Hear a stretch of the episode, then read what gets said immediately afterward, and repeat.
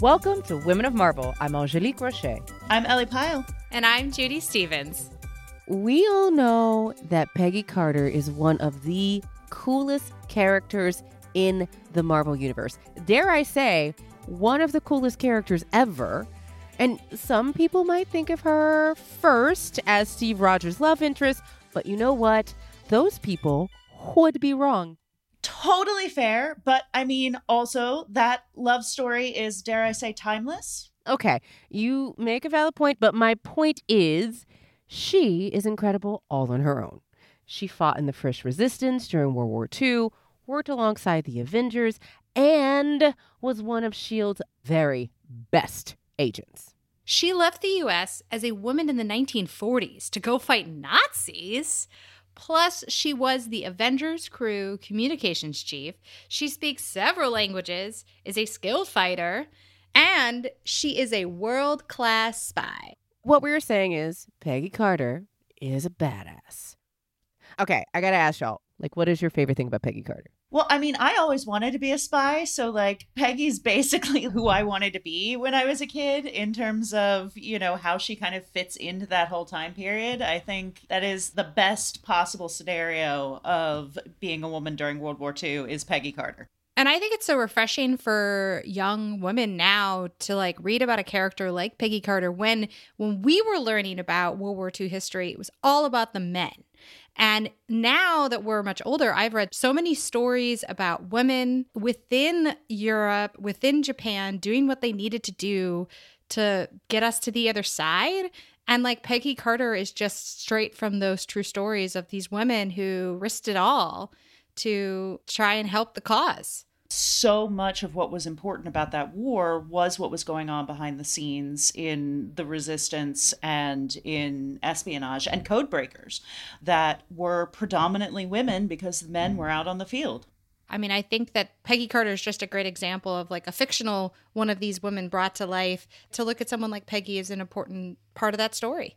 Yeah, and I love that because we're even actually going to talk about how a real life spy in the resistance inspired a Women of Marvel story that features Peggy Carter, right? And these women and everyone else who's fighting in these resistance forces are so important, right? Like it's pretty incredible that we have a character like Peggy Carter that represents that so much. And I will say her whole life story is a little too much for a single podcast episode, but Peggy Carter has been through a lot. We've seen her in the comics for over 50 years now. She was created by Stan Lee and Jack Kirby in 1966. And for those of you who want to go see her first appearance, it is in Tales of Suspense, number 75. She did debut as an unnamed love interest of Steve Rogers, but she did not stay unnamed for long. Two issues later, she was officially Peggy Carter. But she hasn't just been a comics character. We all remember seeing her in her first appearance in Marvel Studios' Captain America, The First Avenger. And then from there, she went on to star in the TV show Marvel's Agent Carter, which is now streaming on Disney Plus. Marvel truly has something for everyone. Agent Carter was my mom's favorite TV show. She was so excited to be able to talk to me about this. But now we have more of Peggy Carter on Disney Plus because we have her fan favorite appearance in Marvel Studios' What If, in a world where Peggy was given the super soldier serum and became Captain Carter. Correct. And Captain Carter is a really cool version of Peggy because she didn't start on TV or even from the comics. She started in Marvel's Gamerverse. That's right. Marvel Puzzle Quest, a Marvel game, was the first appearance of Captain Carter. And I got to talk to one of the game designers who created this version of Peggy. Paige Pettoruto pitched Captain Carter as a possible character back in 2016. So I'm Paige Pettoruto, and uh, I'm a game designer. And I think a lot of people think that is like a visual designer, but it's more about designing gameplay experiences. So a lot of decisions about how like combat works in a game that has combat, or what characters act like, or the sorts of things they say, the writing for the game, or how things are balanced. Like there's a lot of spreadsheet work. So I do game design. And I have worked in a bunch of different games, and in particular, Marvel Puzzle Quest. I guess I worked on it off and on for about five years total. In 2016, I guess it was, it was the 75th anniversary of Captain America. Marvel reached out to some of the different Marvel games and said, hey, we're doing this promotional event for the 75th anniversary of Captain America. Would love if you have a special concept for your own version of Captain America. Give us your best shot, which immediately got a bunch of wheels turning. So I was the designer who was tasked with running with this. So it was kind of my job to figure out what we were going to pitch Marvel. Who is our Captain America? And I was watching a lot of Agent Carter. And so she was just totally on my brain all day long. And I was like, this is a slam dunk. Like, this character is screaming to be Captain America. Like, everything just kind of fits. And it didn't take much for all of us to get on the same page about that. We all kind of realized this is what we need to do. This would be great. So I wrote a little bit of a backstory how this happened. How did she get to become Captain America instead of Steve? And the other part of my job as a designer is the mechanical side of, of these characters I'm creating. So I also need to figure out how she fit into the game. We brought that to Marvel and they loved it too. For folks who should know how great Puzzle Quest is, talk to us a little bit about what Puzzle Quest is and what particular type of platform Puzzle Quest comes on. Marvel Puzzle Quest is a match three RPG which you hear match three and you think that maybe it's kind of like Candy Crush. It's kind of like that, but it's got some real deep RPG depth to it. There are 200 plus Marvel characters. They have all different skill sets, different abilities, and it's kind of a PvP centric head to head game three characters versus three characters. It's been running for about eight years, which is pretty great. You can grab it from Android on the Play Store or for iOS from the App Store and it's available on Steam as well for PC. I was the lead designer on the project for the last few years. Great game. I love it. Which is pretty awesome because one of the cool things about this game is strategy, right? The game mm-hmm. is constantly introducing new characters, and each of these characters have a different strength, right? And it matches up with their strengths in the comics, which I think is the coolest part, particularly when you're talking about combat as it relates to these type of games. So when you choose Storm, there's a reason why you choose Storm. And like any other game, when you're looking at these heroes, their strengths of their superpowers, whether it's hand to hand, it does come into account a little bit, well, a lot bit in this game, right? Yeah, absolutely. That's one of the magic tricks I think we really pull off in this game is every character feels both different than every other character we have in the game. We don't have any like repeats mechanically. And also they all feel very much true to character as you said, like Storm attacks in a very certain way. Hulk is all about getting angry and destroying big sections of the board at once. It really feels like the characters that you are choosing to play with just reinforce that fantasy of playing with these characters in a really cool way. Some of these get really complex. Like there's this whole Jessica Jones ability where she's like searching for clues and you can kind of like try to unveil what the other team is doing. And if you're paying attention to their moves, you're getting advantages in battle. It's really slick. Love it. Well, and it feels like there's a lot of detail and there's a lot of intention that goes to not just putting the characters in the game, but really understanding who the characters are and their background and history. And so, speaking of history, though, tell us a little bit about how is she Captain America? One, because people are like, she's not American, she's British. That's a thing. But like, talk to us a little bit about what her story is.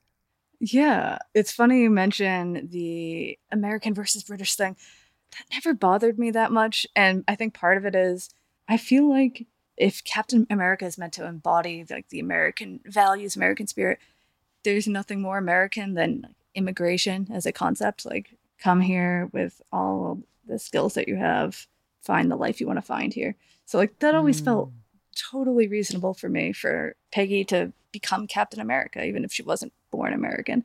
But the way that we had kind of imagined Peggy falling into this role is a world where Steve was assassinated right before undergoing the operation to take on the super soldier serum. And rather than let the remaining serum fall into the wrong hands, Peggy sees that she has the choice to take it herself and prevent that from happening. And to her, that's not a choice. That's the only obvious answer. Why would she do anything else? And the thing that we felt was powerful about this was she's just been sitting there waiting for the opportunity. Like she was made to be Captain America, maybe more so than Steve was.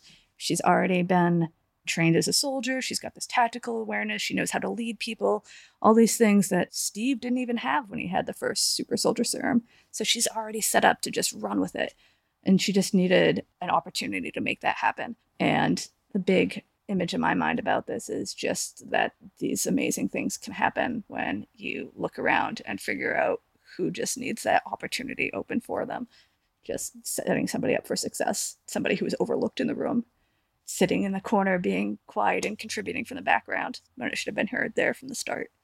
Mm-hmm. So that was like a really exciting thing for me personally. Clearly, there is a lot of research that goes into who this character is, what powers she will have, how she's a little bit different than Steve. Because it's different when in comic books you sit down with the artist and you go through a character design and people look at costumes but this very much is a mechanical thing because there's other aspects that you've got to think about when designing this character for a game. So, talk to us a little bit about the process of designing the character, the different functionalities of it, and then how that kind of manifests in the digital world. In a lot of ways, there's a lot of overlap in development with traditional media from the art perspective, from the visual perspective. There's a huge amount of iteration through all sorts of different phases of the different poses this character is going to take on because even though the game is digital there are still big art pieces that are part of this character you know whenever you hit a button to fire one of her abilities and she has three of them there's a huge full page animation that's showing her taking this action.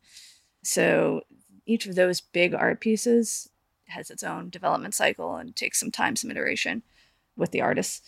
So there's a lot of going through concept sketches, making sure they line up with what I'm thinking as a designer mechanically, like what I actually want the story to be telling in game, making sure that it's true to our references for both Peggy Carter and for Captain America. What's this visual language we have for both of these characters that we want to carry through into this new interpretation of both of those characters?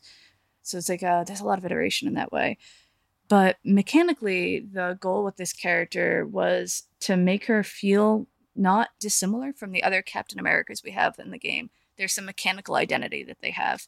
How many Captain Americas are in this game?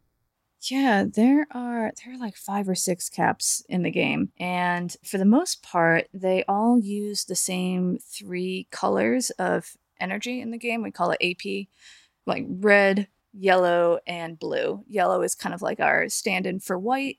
So we think about it as like the patriotic colors. They all use red, white, and blue. And it also aligns with the values of Captain America as a character because each of the colors in our game kind of has like a thematic tie in as well. Red is really aggressive, direct action. Yellow is like altruism and helping out a team. And blue is about strategy and like a more careful approach. So those sorts of things do tend to create these kits of characters that make sense for Captain America. So we wanted to repeat that with Peggy as well and make sure she was also hitting on these three things to try and keep that theme going. I love that. And how long does it take from start to finish as you're designing these characters out? Yeah, from conception to launch, it's a few months, sometimes up to 6 months. They go through a long process where we have to agree this is a character we want to do, make sure we've done all the research. And then we, the first step is like a paper design of this is the character's narrative, this is who they are, this is how they should be represented in game, these are the types of abilities that we want them to do. And then we start thinking about what the art implications of that are. What are the poses we want this character to take on? How should their costuming look? What version of this character should we be using as reference? Then we have to actually implement the character with engineers, stand them up in game, make all the mechanics work. And then we have to go through lots of approval processes, but also testing the character and getting feedback on how the character is working. Are they hitting on the goals that we expected them to hit on? Like, are they playing against the characters we want them to play against well? Are they working well with the characters we wanted them to be able to collaborate well with? So there's a lot of iterating at every step of the process, getting more information, going back, making tweaks, testing it through QA over and over, getting lots of feedback from QA on stuff. By the time that we finally launch a character, we've been working on that character for several months for sure.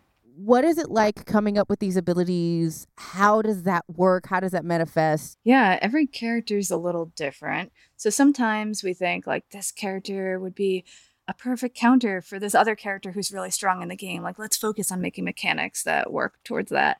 Or this character just would be a great way to round out this other group of characters we have. Like, maybe we have a bunch of the Sinister Six and we need one more so you can feel like we have a well rounded team that are all kind of in the same faction.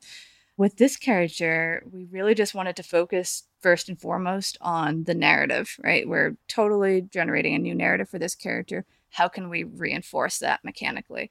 So for her, I tried to give her a well rounded set of abilities, but I wanted to do something that was a little different, a little more outside the box. So one of her abilities is just called Ultimate Soldier. It is a real straightforward ability. She just punches really hard. Like she's just got a super powered punch. She's just getting in there. She's doing just a ton of damage. That's just she's getting into the action. So that's a red ability. It's like a medium cost. And she just gets in there and takes care of business. And it just does what it says on the tin, and it's great. And I love it. It's so simple. But another one of her abilities is a little more expensive to use. It's called Do As Peggy Says, and that's more of her tactical ability. She's taking more of a strategic approach and trying to set up the battlefield to pay out a few turns later. So she places some tiles on the board that will end up triggering other attacks if you protect them for a few turns. And her final ability is a passive ability, so it doesn't have a cost at all. And it's called Legendary Presence. And the whole idea of this ability is that when she enters the battlefield, she is just a formidable presence that's just a living legend. Her reputation precedes her, and all the enemies are kind of in shock and awe and don't know how to react. So, what it does is cause the opponents to have to pay more energy to use their abilities. So, it just slows them down a little bit and adds like a suppressive effect to the enemy team. So, altogether, she's got like a pretty versatile toolkit with these three abilities like one that's like fairly fast and can do a bunch of damage, one that's like a more strategic long term payoff, and one that's just like a, a passive boost to the entire team for the entire battle. It's fun to try to think about her as a, a cohesive unit in that way, but also kind of trying to paint a picture of what she would be like as Captain America. Like, how does she embody that title? So clearly, you had to do some research on Peggy Carter. Do you have any favorite Peggy Carter stories or anything Ooh. that you specifically love? she's gone through a lot of evolution. So for you, like what has been your favorite part about learning or getting to know Peggy Carter as a character? I mean, I again, a lot of the inspiration is definitely coming from Agent Carter, and I really love the depiction of that character, specifically how she interfaces with like the Howling Commandos. I think is really exciting. I love to see Peggy in charge and that's just like that's the vibe I get from Peggy all the time. Is just she's got such an abundance of self confidence. She really knows her worth, and she's just not afraid to step up and own that and do what needs to be done. You know.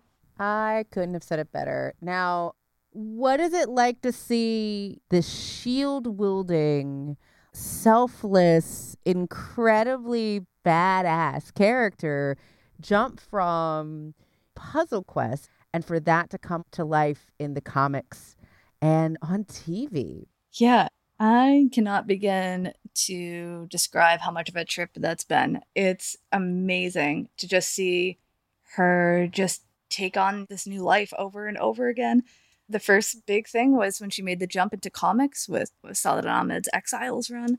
The entire studio was just kind of in shock that that had happened that she got to live beyond the bounds of our game and like jump into a different type of media it was amazing.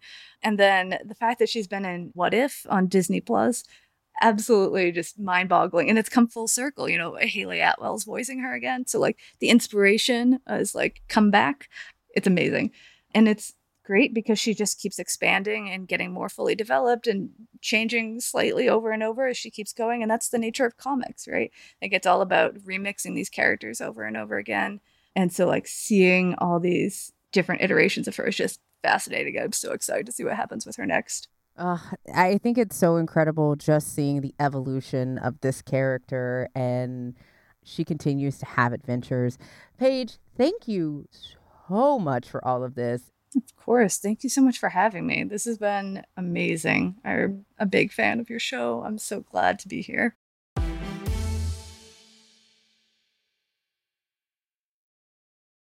So, this is pretty amazing. And this is what I love about the Marvel Universe. I love the fact that even within this beautiful continuity that we have comics and prose and video games and movies, that all of these incredible creatives get to come in and give their twist and inspirations they get from their job. So, like, Captain Carter was born in Marvel Puzzle Quest. She made the leap into comics in Saladin Ahmed and Javier Rodriguez's Exiles number three in 2018. If you've not read that series, do yourself a favor, go do it. But I love that her journey didn't stop there. She's now starring in her own limited series written by Jamie McKelvie and drawn by Marika Cresta.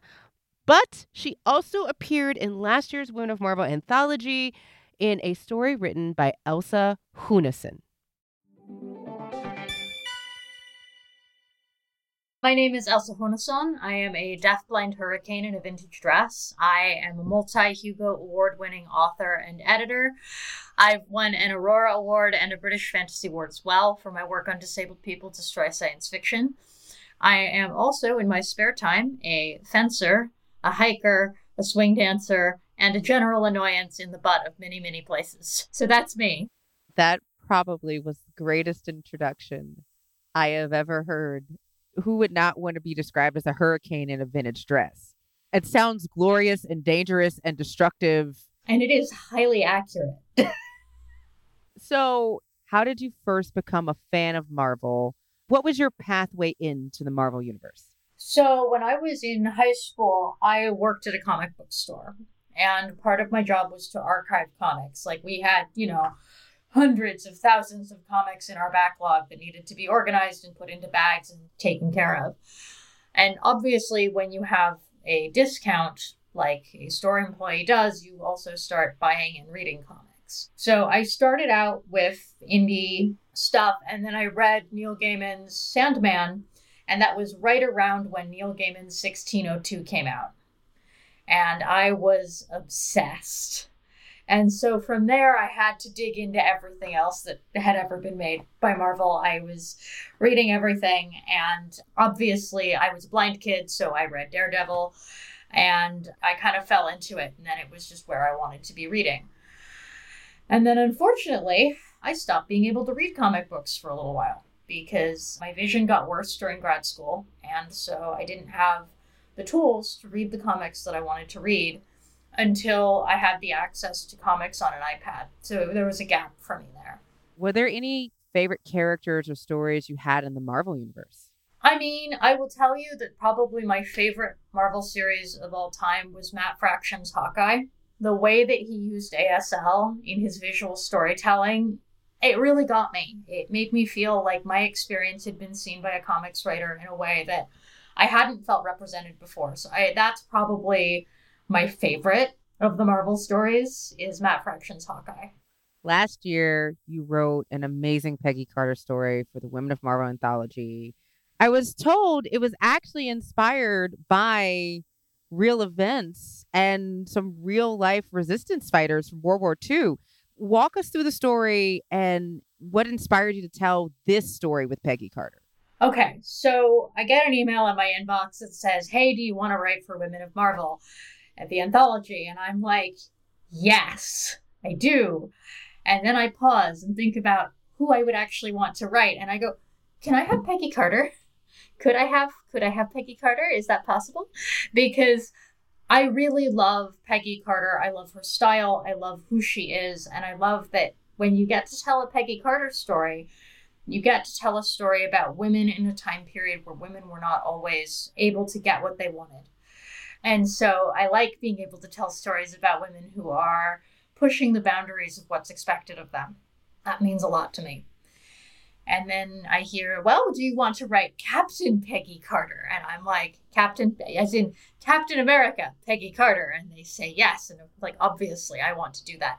Can I set it in World War II? And they're like, yeah, sure, why not? And I'm like, I have a plan. Because during World War II, there was an operative whose name is Virginia Hall. and everybody should know about Virginia Hall. Virginia Hall was a member of the Special Operations Executive, the SOE, and then the American Office of Strategic Services, the OSS, during World War II. Virginia Hall was a woman who had one leg. She worked for the resistance with a prosthetic leg for her entire time in service. And she was one of the best operatives that we had during World War II. And I wanted to tell her story. So I asked if I could tell a story about what would happen if Peggy Carter teamed up with Virginia Hall. And everything that you see about what's happening to this Virginia Hall like character is things that actually happened to her. She was being hunted by the Gestapo. She was somebody who was running information and supplies pretty regularly. And so the story is about what happens when Peggy Carter meets Virginia Hall and is told more or less, I'm not getting called back in. No, I need to keep doing what I'm doing. Great that you think I need help, but we're good. But as with any good World War II story, we do need to punch some Nazis. Yes. So, in punching these Nazis, and not to give any spoilers, but where do we meet Peggy at the beginning of the story? What's going on in this particular window in both these women's lives? So Peggy is Captain America, and she is being dropped into Vichy France, which was the hotly contested zone that France gave Nazi Germany as sort of a puppet government. And she's being dropped there to try and pull this operative out because they know that this operative is being hunted down.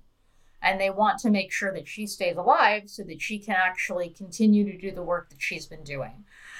And Peggy doesn't know a whole lot about this operative when she comes in because you rarely know anything about the spies that you're helping until you meet them and then you find out a whole lot. And at the same time, Lillian is in a situation where she has been embedded in Vichy France for a while and she has been working with Resistance on keeping information going and keeping supplies going and making sure that Jewish people are actually getting out so she has been doing all of that covert work. And she is also somewhat based on Hélène Deschamps, who wrote an autobiography of her experience as a resistance fighter in Vichy as well. So I incorporated some of her experiences also when I was thinking about it. But Lillian is hotly being sought after. The Nazis know what she looks like, at least. They don't necessarily have her name because she's using a code name. But they know that there is a woman going around and helping to destabilize their government, and they want her gone. And so she is in a fairly small town, and the Gestapo are looking for her. And that's when Peggy Carter shows up in a dark alley, which is where you always want to meet people, right? Uh, and is like, Look, I'm here to help you. Why don't you come with me? And Lillian is like, No, we're gonna we're gonna go talk about that because I'm not actually leaving you can try, but I don't think so. Wow, wow, wow. It feels like you love these stories so much. What kind of research did you have to do to prepare this? Like, did you have to read into the inspiration? How much Peggy Carter did you have to dig into? I didn't have to do as much Peggy Carter research just because we were literally pulling this Captain Peggy Carter alternate reality setting from another comic that Saladin Ahmed had done. But I did need to go down a rabbit hole on the French resistance and on Vichy France to sort of pull together the character of Lillian and to tell the story as best I could with as much historical accuracy as you can get out of a Marvel comic. Because in a previous life, I'm a historian, so I still want that history to feel true.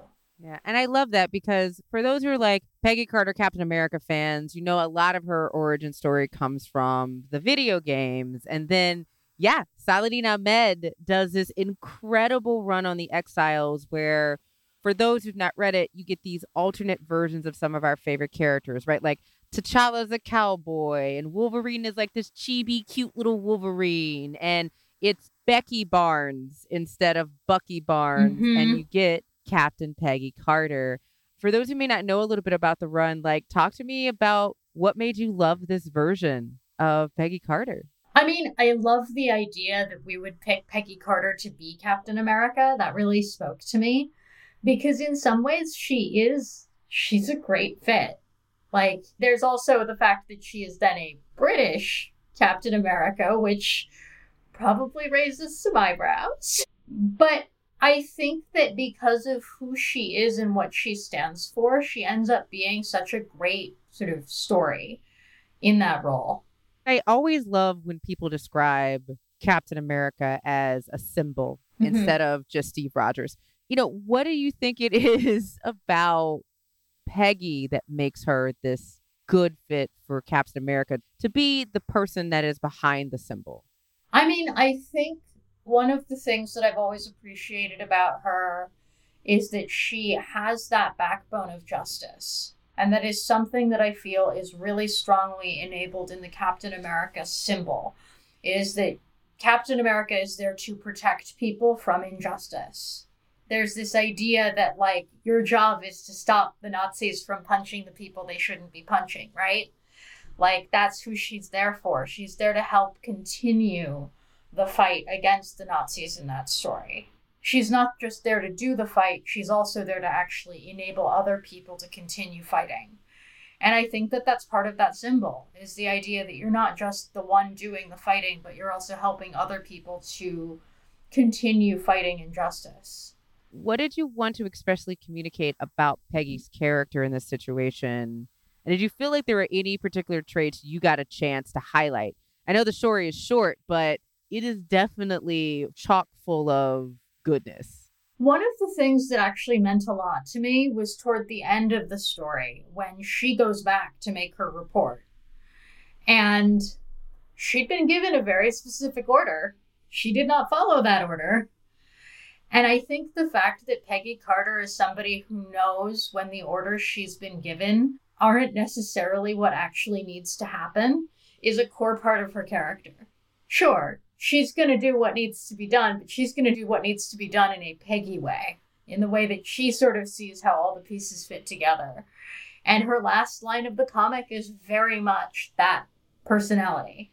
All right, as a person who has now written Captain Peggy Carter, what's your hopes for the character? I would love to see her get to do more. I want more female Captain America in general. But Captain Peggy, I want to see her have more adventures. I want to see, I'd love to personally get to tell more of her story in World War II because there was such a opportunity for women to fight back against the Nazis in a way that men couldn't. And I think that there are opportunities to tell her story as both a spy and Captain America in that sort of vein that would feel really true to who she is. Yeah. And I think that is really highlighted again, no spoilers in the ending of your story, but also just thinking back, like she, as a woman, there is an innate sameness and understanding of fighting for the underdog and what's right and justice and Mhm. bringing a different perspective in from what is typically the norm when it comes to superheroes. So I think that's amazing. Yeah, and I think that's actually something I want to say about superheroes in general is that, like, when we get to tell stories about superheroes who aren't men, especially who aren't white men, we're not just telling a story about that superhero. We're also giving voice to people who get to be everyday superheroes. Like, when you are actually living your life and having to fight injustice every day, you're a superhero because you have a hard road that you are living on every single day. And I know that as a disabled woman, like I have to fight ableism every day. That is my big bad every single day. So I like getting to tell stories from the perspective of being a marginalized superhero because the big bad gets bigger, but there's still that undercurrent of what reality is like. Do you have a hope and aspiration as we get more stories about disabled heroes, but also from a diversity of writers who can authentically and genuinely tell these stories that honor people and value who they are and see them as heroes? Oh yeah, I want to see so many more disabled superheroes. I think that telling disabled superhero stories is complicated because we have this approach as a society to look at disabled people who do things better than non disabled people. There's an inspiration to be had. But what I want to see is superhero stories about disabled people where we actually just celebrate them for being superheroes. It's beyond that inspiration and goes into this is a really cool story. I think that's part of what Matt Fraction's Hawkeye did. And I want to see more of that. I want to see more authentic storytelling from the perspective of ASL, from the perspective of using adaptive devices. Because I tell you what, as a white cane user, I know exactly how to do stage fighting and combat with that thing, and I want more. So much more. I love the story, but this wasn't your first time working with Marvel. Talk to me about your other projects. Yeah, so I had the opportunity a couple years back to work on Realm Media's Marvel's Jessica Jones Playing with Fire, where I was with a team of writers and we got to tell a Jessica Jones story. And one of my proudest moments was getting to write Matt Murdock because I have always wanted to write Daredevil. And so I absolutely have Matt Murdock breaking into the Hellfire Club using basically you violated the ADA as his claim for why he can get into the building. I love the sandbox. I love playing in it. And Jessica Jones was an absolute delight to write. Well, you know what? I hope that you get to play in the sandbox more. This has been an absolute delight talking to you. Thank you, thank you, thank you. Thank you so much. This was so much fun. All right, so Judy and Ellie, do you have a favorite version of Peggy Carter? So, my favorite version of Peggy, of course, is very typical of me. I love historical costuming. So, of course, mine is from the TV show Marvel's Agent Carter the costumes, the dresses, the outfits, just magical and amazing. Anything historical costuming, I am there. But I also am absolutely loving these covers and the interiors of Jamie and Marika's new series, like A plus. I still wear the historically accurate shade of lipstick that they designed for that TV show. From Besame. Uh huh. I bought myself a tube of that when I came back to work at Marvel a few years ago as my, you know, celebrating coming back to Marvel gift. And I still wear it. Ooh it is a la. perfect shade of red. Yeah, so I, as I said, I love Spy Peggy Carter. So I really loved the TV show Agent Carter and kind of that version of her. Well, I love it. Uh, I don't think anybody is going to be surprised when I say the version of Captain Carter that appeared in Exiles with Becky Barnes truly is one of my most favorite things to ever happen in comics, particularly the romance between Becky Barnes and Valkyrie. Yes, go read the series. It's great. Anyway, listeners, let us know which Peggy Carter you love. You could tweet us using the hashtag Women of Marvel or tag us at Angelique Roche, OMG DJ Juti, and Ellie Pyle. And that's E L L I E P Y L E Ellie Pyle. And if you need more Peggy Carter in your life, because who doesn't, the first two issues of Captain Carter are out right now. So go pick them up wherever you get your comics and add them to your pull list. It's a five issue limited series you don't want to miss. Also, we have something very cool and very special for you this week. If you liked hearing Paige talk about Peggy Carter's character in Marvel Puzzle Quest, you can go get her for free as a special thank you for listening to Women of Marvel. It's available worldwide on mobile only, and you'll have to download and register for the game to use it, of course. And it's limited to one per person or account, but it will be available until December 31st of this year. So go to d3go.com slash women of Marvel for a free Peggy Carter Captain America cover for Marvel Puzzle Quest. That's D3, the number three, go.com slash women of Marvel. Additional terms apply. All right, so Judy, what do we have up for next week? Actually, before we tease next week's episode, uh, we are doing a new segment this season where we spotlight some of the incredible women who work at Marvel in roles we don't always get a chance to talk about on this show. My name is Amanda Avila, and I am the Associate Manager of Integrated Planning for Marvel Games. I help our business team with new contracts and negotiation and building out things like character grants from a legal perspective. And I also help some of our partners along the way with third party partnerships. So, one of our like most popular ones was the Miles Morales Adidas that you saw in Marvel Spider-Man Miles Morales. I liaise with some of our marketing teams and help put together bespoke partnerships that either go in game or become IRL products. Prior to working at Marvel, I was actually in the food world. So I graduated from culinary school and started working in restaurants and ended up traveling the world opening different restaurants and shortly after that I became a personal assistant to a celebrity chef and I decided to kind of take a step back from the food world. And I saw this job listing when I was applying for new jobs for the assistant at Marvel Games. And I thought, wow, I love the Marvel IP. I could definitely work with superheroes as opposed to like, you know, cutting my fingers every day. So it was a huge step, like a big career change, but it was probably the best move I've ever made. And I'm still here for me, working at Marvel is just as cool as you might think it is. Those unreal experiences of being immersed into like the Marvel world that you've come to love, feeling like you are a part of what brings the superheroes to the world for so many others, especially for girls. I think it wasn't always set up when I was a kid to make you feel like you too could be a superhero. The men were the heroes, but now we are seeing that change so much. Being a part of that is an incredible feeling. I wake up every day and maybe I have a thousand characters to go through to clear for a, new contract, but it's like I'm working with superheroes. At the end of the day, I can't complain about that. It's a lot of fun.